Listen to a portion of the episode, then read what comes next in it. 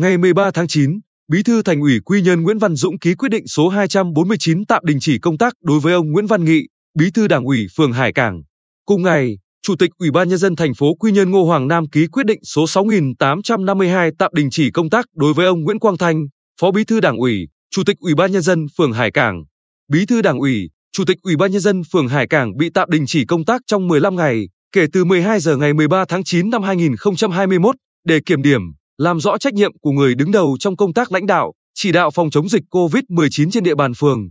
Phó Bí thư Thường trực Đảng ủy phường Hải Cảng Nguyễn Anh Tuấn được giao phụ trách điều hành Đảng ủy phường trong thời gian Bí thư Đảng ủy phường bị tạm đình chỉ công tác.